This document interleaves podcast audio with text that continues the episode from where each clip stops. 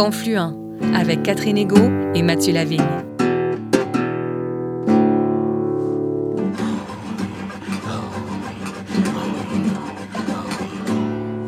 Bonjour Mathieu Lavigne. Bonjour Catherine Ego. Bonjour à tous et à toutes. Confluent, l'émission qui donne la parole aux premiers peuples et à leurs alliés, reçoit cette semaine Maya Cousino-Molène, une femme en prise avec les enjeux qui parcourent notre société, une femme qui bâtit des ponts. En effet, Catherine, le parcours de Maya Cousino-Molène repose tout entier sur la rencontre et l'échange, les liens à construire entre les individus et les communautés. Inou, originaire d'Equanichit ou Mingan, petite fille du vrai Jack Monoloy, cette femme engagée a cofondé l'association étudiante des Premières Nations de l'Université Laval et elle a été représentante jeunesse pour les femmes autochtones du Québec. Sa trajectoire professionnelle l'a notamment menée au secrétariat des affaires autochtones. Elle déploie maintenant ses compétences à titre de conseillère en développement communautaire pour les Premières Nations et les Inuits chez Evoque Architecture. En plus de ses engagements professionnel, Maya Cousino-Molène écrit de la poésie depuis l'âge de 14 ans. Son premier recueil, Bréviaire du matricule 082, est paru en 2019 aux éditions Anénorac. Elle a aussi publié des textes dans différentes revues littéraires et dans des collectifs, notamment Amoun, sous la direction de Michel Jean, ainsi que D'amour et d'oubli. Sa prise de parole dans l'affaire Canada en 2018 représente bien les deux pôles entre lesquels elle bâtit constamment des ponts, l'affirmation et le rapprochement. Au micro de Catherine Ego, Maya Cousino-Molène nous parle de lutte et d'indignation, mais aussi de compréhension mutuelle et de coopération.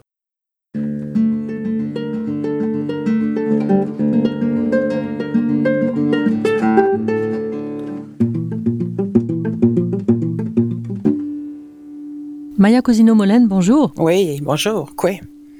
Alors Maya, on va parler de votre, de votre parcours professionnel, mais j'aimerais bien tout d'abord parler un petit peu de votre parcours personnel parce qu'il est très, très singulier. En fait, vous êtes euh, originaire des Mingan. Mhm. Oui. Et euh, vous avez été euh, placé en adoption de manière traditionnelle par votre mère qui a choisi une famille allochtone pour vous élever quand vous étiez petite. C'est arrivé à quel âge ça vous étiez tout bébé? J'avais huit jours environ. Est-ce que c'était une pratique courante à l'époque ou... Dans les différentes nations autochtones, oui, c'est une pratique courante. C'est ce qu'on appelle l'adoption coutumière. C'est en phase d'être euh, reconnu par, euh, par les gouvernements ici, mais c'est sûr que euh, pour, pour la personne de l'extérieur, ça peut sembler un peu bizarre. Ce qui est un peu particulier, c'est que c'était une famille blanche. Oui, une famille québécoise. Donc c'était des gens que votre mère connaissait, en qui elle avait toute confiance? Oui, exactement, oui. Elle avait un, une bonne amitié avec mon père et ma mère québécois. Et ce lien-là, c'est euh, a permis justement en fait que je me ramasse dans ma famille euh, euh, québécoise blanche. Et tout ce temps-là, est-ce que vous gardiez des contacts avec votre famille autochtone? Oui, parce que un des aspects de l'adoption coutumière, c'est que nous, on perd jamais nos liens avec notre famille d'où on vient, ou notre origine, notre histoire. Et on a aussi comme le principe de famille élargie, donc je veux dire, mes oncles, mes tantes, mes grands-parents, euh, je les connaissais aussi. Alors, Maya Cousino-Molène, vous êtes, paraît-il, la petite fille de Jack Monoloy. Oui, c'est mon grand-père. Euh, et bien que la chanson dise que c'est un Indien, c'est pas vrai. Ben en fait, ah. je, ne veux pas dire que Gilles Vigneault est un menteur. C'est que Gilles Vigneault aime créer des personnages de légende. Eh et euh, Jack Monoloy est un de ces personnages-là. Donc, quand on crée un personnage, on peut lui donner les origines qu'on veut et tout. Donc, euh, dans la dans la réalité, euh, Jack Monoloy, c'est John Maloney, donc un descendant euh, d'immigrants irlandais qui a grandi à côté de ma communauté. Il était même pendant une période agent des Indiens. Ah et ce qui était particulier, c'est que c'était pour lui, ça avait une sonorité positive et pour les gens de la communauté aussi parce que c'était pas une personne je crois qui se mettait au-dessus des autres de ce que ma mère me racontait. Et euh, il pouvait lire l'inou l'écrire et le et le parler. Hmm. donc ce qui était quand même bien pour pour l'époque. On se met dans les débuts des années 1900 quelque chose de même. Et euh, il était ami avec mon grand-père Inou, qui était à l'époque chef de la communauté. Mhm. Donc, les deux se rencontraient et entretenaient une amitié et parlaient en Inou quand ils se voyaient. Je pense que mon grand-père avait montré un intérêt envers la mère de M. Vigneault, Mhm. mais ça n'a pas, ça n'a pas duré. Donc, de là est née une chanson euh, d'un amour impossible, ou Mhm. comme M. Vigneault aime des fois le comparer à. Tristan et Iseux. Mais il a survécu, surtout parce que dans la chanson, Oui. ça finit mal. Ouais. Non, une c'est ça, ça finit mal et euh, c'est ça, évoque le suicide, c'est sûr, Oui. mais non, mon grand-père, John Maloney, est mort de sa belle mort à 86 ans Ah bon, et six mois. bon. Nous voilà rassurés. oui. Maya, vous êtes euh, conseillère en développement communautaire Première Nation et Inuit chez Evoque Architecture. C'est un cabinet d'architecture, comme son nom l'indique, qui fabrique euh, des bâtiments résidentiels, des bâtiments publics, des structures extérieures, des choses vraiment, vraiment magnifiques qu'on peut aller voir euh, dans Internet. Pourquoi est-ce qu'un cabinet d'architecture a ressenti le besoin d'engager une conseillère en développement communautaire Première Nation et Inuit Ben, écoutez, premièrement, parce que ce cabinet euh, qui touche un peu à tout, parce qu'on a une équipe euh, préservation du patrimoine, on a une équipe d'architecture du paysage, puis on a une équipe euh, nordique et Première Nation.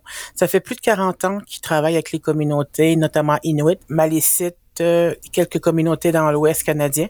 Et par la suite, quand moi je suis arrivée, il y a environ quatre ans et demi, je crois qu'on peut dire que l'un des fondateurs, M. Alain Fournier, qui avait déjà accumulé une bonne connaissance du monde des, des, des Premières Nations, a sans doute vu venir euh, ce qui, ce qui, ce qui arrive en ce moment, hein, l'im- l'immense mouvement de réconciliation et, et tous ces postes qui ouvrent dans les universités, dans les organisations. Et euh, en créant un poste de conseillère en développement communautaire, ben en fait, mon rôle est de faire connaître la philosophie de la firme auprès des communautés et de l'intérieur euh, à l'interne, d'autochtoniser le bureau, euh, de l'accompagner dans sa démarche de décolonisation, on peut dire, d'ac- d'accentuer la connaissance, la sensibilisation des chargés de projet et architectes, du personnel en fait. Donc, euh, c'est euh, c'est un rôle, je dirais, très agréable et c'est un Mhm. poste euh, qui, qui, qui s'invente en fait. Euh, on, on, on me le disait au début, euh, tu vas développer ton poste au fur et à mesure que tu vas travailler dedans. Aujourd'hui, le système scolaire commence un peu à, à faire attention aux gens des communautés puis aux, aux gens qui veulent étudier euh, euh, dans le système scolaire euh, de la société dominante, donc canadien et québécois. Mais moi, à mon époque, euh, quand j'ai rentré à l'université en 96, euh, il y avait un certificat en études amérindiennes et c'était très porté sur l'anthropologie. Tu sais, rien Mhm. vers le, rien vers le futur, rien vers du développement euh, de relations, rien de ça. Mhm. Donc, euh, j'ai fait un baccalauréat en sciences politiques, études amérindiennes, communication et histoire. Même encore là, à ce moment-là, j'avais aucune idée de ce que je voulais faire de ma vie, comment je pouvais être utile. Et euh, c'est par l'université que j'ai pu connaître des gens, que j'ai pu acquérir des connaissances. Et il y avait un cours qui s'appelait Politique autochtone au Canada, Mhm. qui a vraiment venu allumer la- ma fibre politique, sociopolitique, et euh, aurait été le début de ce que de mon implication auprès des communautés, puisque ça fait plus de 25 ans que je travaille euh, dans le monde autochtone. Mhm. Donc, le, le poste chez Evoque est, selon moi, une formidable opportunité.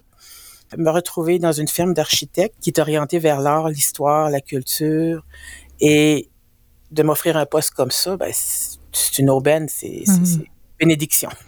Est-ce que vous travaillez surtout avec les communautés dans lesquelles euh, Evoque Architecture développe des projets? C'est surtout développer de nouvelles opportunités. Quand je suis arrivée, il y avait encore peu de contact avec les Inuits, peu de contact avec les Atikamekw, euh, les Mi'kmaq euh, en Gaspésie et euh, des autres nations autochtones que l'on pouvait retrouver. Il y avait des liens avec un peu avec les Mohawks, euh, les Malécites, euh, les Inuits notamment. Et par la suite, ben, c'est ça, quand je suis arrivée, ben, mon rôle, j'avais un côté de développement d'affaires, Mhm. donc créer des liens par le réseau de contacts aussi que j'avais accumulé durant les années. Depuis que je suis arrivée, euh, on commence pas mal à être connu de la nation Innu.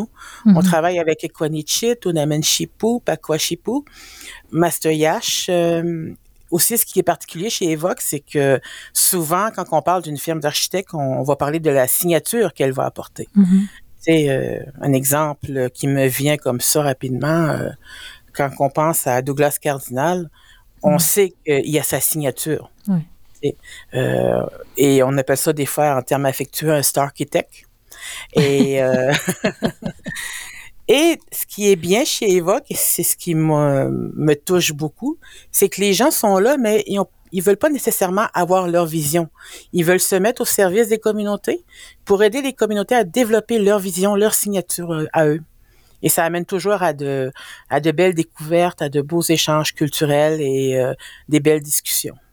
Qu'est-ce qui émerge jusqu'à présent de vos projets? Qu'est-ce que les communautés demandent, par exemple, qu'un village euh, alloctone ou une ville alloctone ne penserait pas à demander? C'est beaucoup euh, le lien avec soit le territoire et les enseignements des aînés. Mm-hmm. des légendes aussi.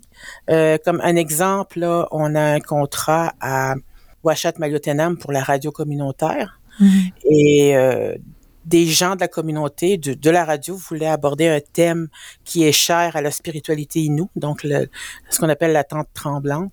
Et ils ont été demandés la permission aux aînés s'ils pouvaient aller de l'avant avec ça. Et les aînés ont montré euh, une certaine réserve, en disant non, il faudrait peut-être trouver une autre approche, un autre thème que la tente tremblante car c'est très sacré pour nous. Mhm. Puis nous, ben, chez Evoque, on, les écoute et on suit euh, vers où ils nous mènent. Donc, c'est une démarche peut-être différente des autres firmes. Puis aussi dans l'adaptation du rythme de la communauté. Mhm. C'est nous qui nous mettons euh, au rythme de la communauté et non l'inverse. Et moi, quand j'interviens là-dedans, c'est des fois pour accompagner les architectes, parce que chaque communauté a ses codes écrits et non écrits, mhm. ses protocoles aussi qui eux, les gens le savent parce qu'on est de tradition orale, mais que les, les architectes non autochtones qui vont arriver là sont, sont pas au courant. Mhm. Vous écoutez les communautés, mais vous faites émerger aussi, enfin, vous, vous donnez des chances à des, à des créateurs des communautés. Oui, quand ils ont du financement pour euh, donner une touche culturelle, artistique, mettons à un aéroport, ben ils peuvent partir un concours pour inviter les artistes locaux à amener des thèmes, des sujets. Mhm. Je pense d'ailleurs à l'exemple de l'aéroport de Kwaktak, dont le thème c'est euh, une maman beluga et ses bébés. Et l'artiste qui a remporté ça, qui s'appelle Giuseppe Kulula, lui avait fait trois sculptures en pierre de savon qui étaient quoi d'une grandeur peut-être d'une trentaine de centimètres. Donc, dans un aéroport, ça se transfère mal. Mais ce qui est arrivé, c'est qu'il y a une collaboration avec un artiste québécois, un chaudronnier ici, dans le sud du Québec. Hmm. Et ils ont travaillé ensemble pour euh, donner euh, une vision plus grande que nature au beluga. Donc, le, le, chaudronnier a sculpté les formes des belugas dans un, un grand morceau de bois et euh, a martelé du treillis d'aluminium. Et ça a donné des formes vraiment légère, euh, éthérée, je peux dire, euh, et ça donne vraiment tout un style euh, à l'aéroport de Quattac. Donc, si mm. les gens veulent aller voir euh, sur, sur le site de leur aéroport, ils peuvent voir ces, ces images-là. Et ça a amené, tu sais, une collaboration entre Inuit et Québécois. Et il paraît que Monsieur Giuseppe explore d'autres styles d'art. Ça, ça lui a permis d'élargir son, son, son, point de vue et les matériaux euh, qu'il peut travailler. Fait c'est des belles opportunités que ça amène. Oui, ce sont des beaux échanges.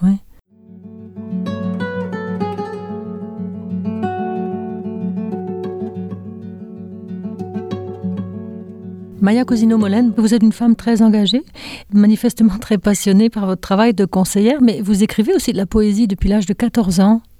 Comment est-ce que, est que vous êtes venu à la poésie? Qu'est-ce que ça vous permettait de réaliser? À l'époque, c'est jeune, 14 ans pour écrire de la poésie c'est à l'âge que j'ai eu un cours euh, d'initiation à la poésie euh, au secondaire. Je me rappelle plus en secondaire 4 ou secondaire 5.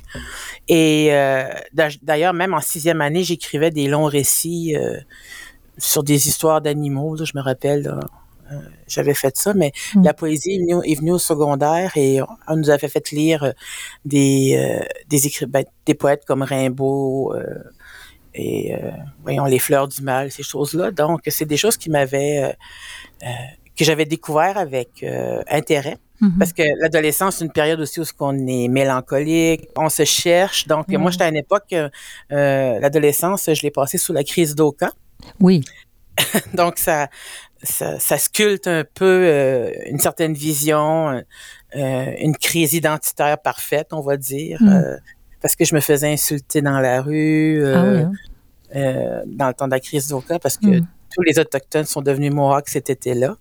Et donc, c'est venu chercher, c'est venu susciter aussi des émotions tristes. Moi, c'est beaucoup la tristesse que je me libère par la poésie. Mm-hmm. Euh, je dis souvent à la blague que mon bonheur, je préfère le vivre. Euh, Et écrire la tristesse, c'est une jolie formule. Exactement.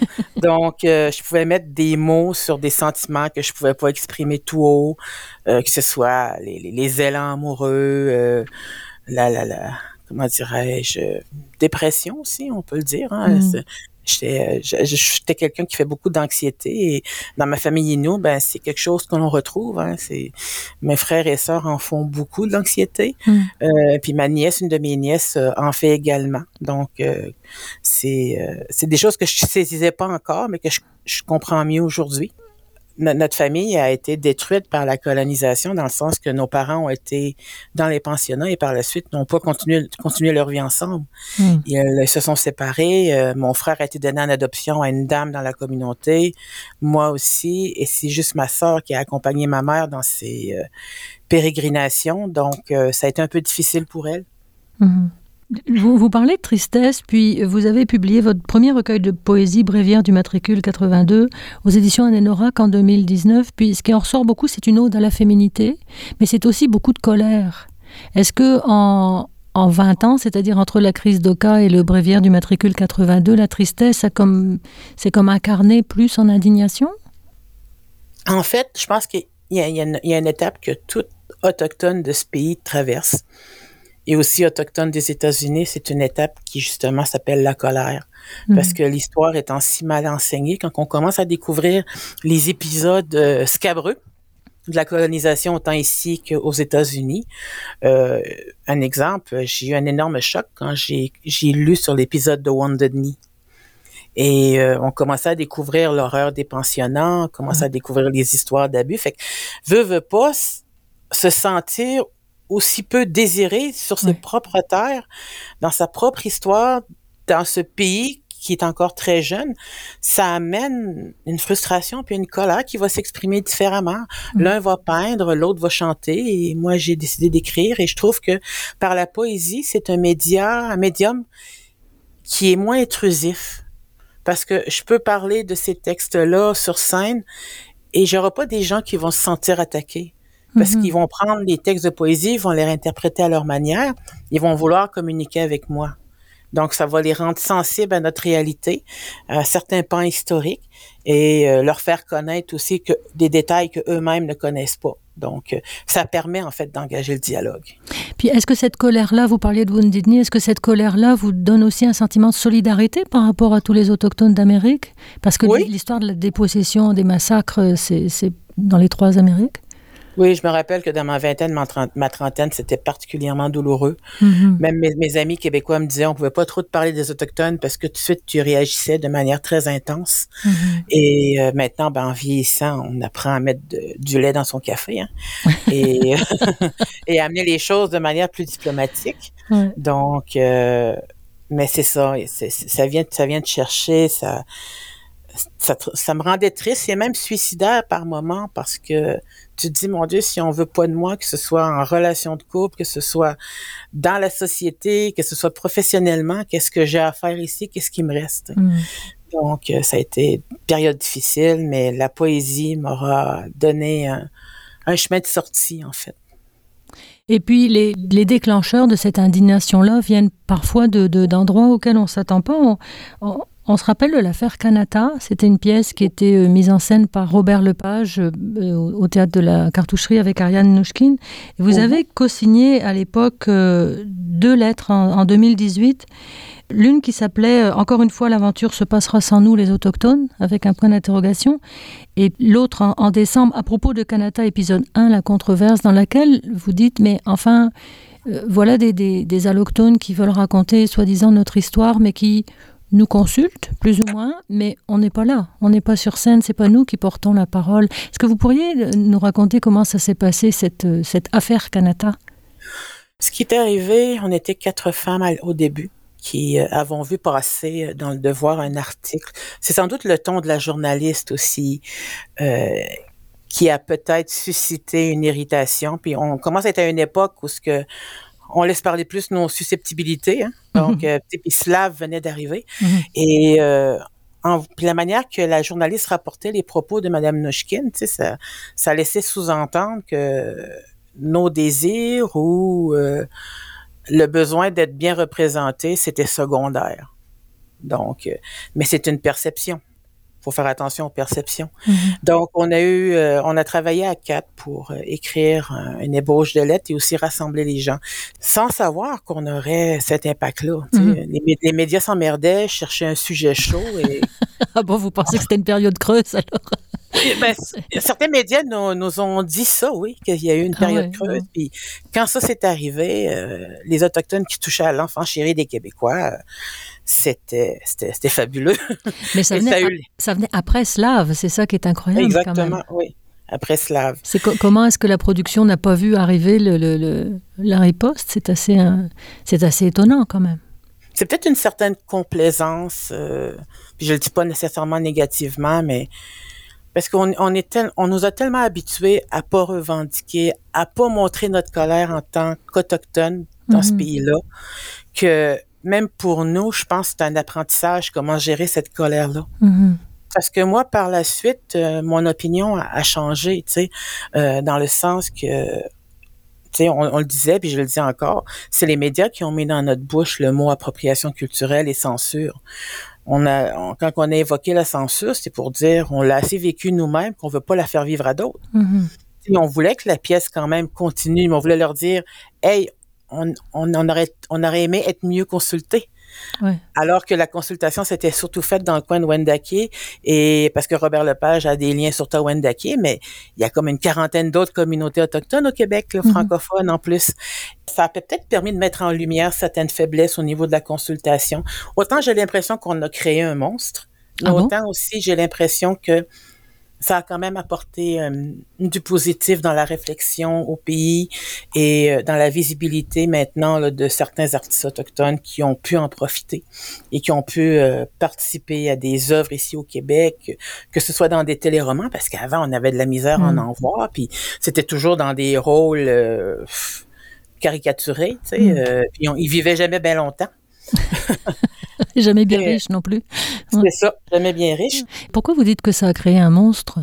Parce que je pense que ça a bien soutenu le mouvement woke. Puis moi, je suis plus ou moins, euh, je suis dubitative là-dessus. Je suis plus. euh, il y avait une, une certaine dynamique euh, dans les discussions avec Canada. C'était t'es avec nous ou t'es contre nous. T'sais, on dirait qu'on a Hmm. plus de place à la nuance. Et moi, ce que j'ai décidé de faire, et ce qui a déplu à, à- à des personnes, c'est que moi, je suis devenue amie avec Madame Ariane Mushkin. Ben, C'est ça, ça a, été, ça a été une conséquence complètement inattendue de vos deux, de Oui. vos deux lettres ouvertes. Là. Vous, êtes, vous, vous l'avez rencontrée, elle a, elle a voulu vous rencontrer les co-signataires pour parler de ce qui se passait? Et oui, elle est courageuse d'avoir volé du Japon jusqu'au Canada Hmm. pour venir euh, faire face à des autochtones en colère. Non, les, j'y lève mon chapeau. Et euh, c'est complètement justement, elle était étonnée, elle comprenait pas ce qui se passait, puis je la comprends. Et ce qui est arrivé, c'est qu'à la fin de la rencontre des cinq heures, Madame Mnouchkine m'a approché et m'a donné son email en disant j'aimerais ça qu'on corresponde. Donc on a Hmm. commencé à correspondre. la journée que Ex Machina a annoncé que Canada était euh, annulé au Canada. Parce que ça m'avait attristé, je trouvais ça Ouais. dommage. euh, on aurait peut on a passé à côté de l'occasion peut-être d'avoir un discours, d'avoir une conversation sur des sujets sensibles. Donc, euh, on a commencé à s'écrire là. Et par la suite, de manière inattendue, j'ai été invitée à assister à la première. Il y avait une Hmm. association qui s'appelle Décoloniser les arts en France et euh, qui cherchait des gens pour y aller. Ils cherchaient sans doute des gens aussi pour cautionner leur point de vue. Ah oui? Et, oui, parce qu'il était très remonté contre la- le Théâtre du Soleil et contre Madame Nushkin. Donc, euh, à ma perception à ce moment-là. Donc, on était deux personnes qui avons été invitées. Euh, et moi, ben, quand je suis arrivée à la cartoucherie pour le billet, Madame Nushkin m'avait écrit avant en disant, Maya, je veux pas te mettre dans l'embarras devant les gens de décoloniser les arts. Mhm. Dit, si tu veux, je peux faire à, à semblant de pas te connaître, tu sais. Mais j'ai dit, voyons, Ariane, t'es mon amie. J'ai rien à cacher. Donc, quand je suis arrivée à l'entrée, et c'est elle qui me l'a raconté après, tu sais, j'ai dit, ah, dans mes bras, puis on s'est donné un accolade et elle a déchiré mon billet, mais elle, elle a vu les réactions des gens en arrière. Mhm. qui sont restés euh, tout bêtes. Et euh, par la suite, ça, il a fallu que je rende des explications sur mon comportement. Ah oui. Et hein. même autant, là-bas qu'au Canada. Quoi, vous étiez vu comme une traître ou? Ah oui, ben oui, ben oui, une traite. Encore aujourd'hui, Ah oui. par certaines personnes, mais ça, ça leur appartient. Euh, parce que moi, de par mon adoption, en fait, c'est que je suis quelqu'un qui est toujours intéressé à comprendre tous les aspects d'une médaille. Mhm. Autant son par-dessus que son en dessous, les côtés aussi. Parce que c'est là qu'on trouve des explications plus logiques, plus pertinentes, plus terre à terre, qui nous permettent aussi euh, de relativiser peut-être les émotions intenses que cela procure. Donc, euh, moi, quand j'ai été là, je suis même retournée après. Euh, j'ai retourné passer un mois au Théâtre du Soleil, le mois de décembre. Hmm. Et c'est là que j'ai encore plus poussé ma réflexion et ce qui m'a amené à, mon Dieu, à être très contente de la démarche que j'ai faite. Oui, c'était aussi courageux de votre part quand même. Vous avez beaucoup souligné le courage d'Ariane Nouchkine, mais c'était courageux de votre part aussi. Donc c'est ce que vous faites de toute votre vie finalement. Toute l'histoire de votre vie, c'est de faire des, des ponts et de brasser des choses aussi dans le sens, dans le sens positif. Oui, bâtir des ponts, c'est une vocation. En fait, c'est vocationnel chez moi Mm. parce que je trouve qu'on on a tellement de, comme ce qui est arrivé avec, avec Kanata, c'est un rendez-vous manqué qui aurait pu être très, très fructueux si on avait laissé le Théâtre du Soleil faire comme il fonctionne d'habitude. Mm. Mais euh, c'est ça, construire des ponts, pour moi, c'est primordial. Euh, c'est aussi... euh, c'est sûr que ça demande aussi une certaine gymnastique de l'esprit, dans le sens que tu sais, il faut s'attendre à toutes sortes de questions. Il faut répéter souvent.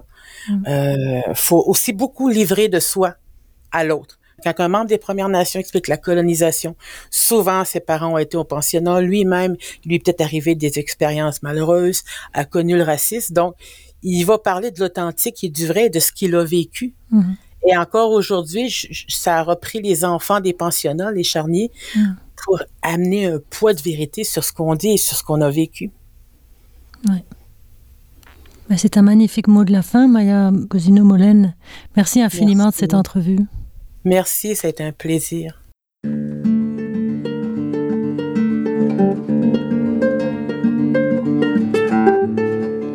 Catherine Ego s'entretenait aujourd'hui avec Maya Cosino-Molène, autrice et bâtisseuse de ponts entre les humains et les cultures. Un grand merci à Maya Cosino-Molène pour cet entretien généreux, passionné autant que passionnant. Merci également à Pierre de Gagné à la régie. L'émission Confluent est portée par l'organisme Mission Chez Nous. Pour réentendre nos entrevues, consultez le site www.missioncheznous.com. Ici Mathieu Lavigne. Ici Catherine Ego. Merci de votre fidélité, chers auditeurs et auditrices. Rendez-vous la semaine prochaine pour un nouvel épisode de Confluent. Nous vous laissons d'ici là en l'excellente compagnie de Radio VM et de Radio Galilée.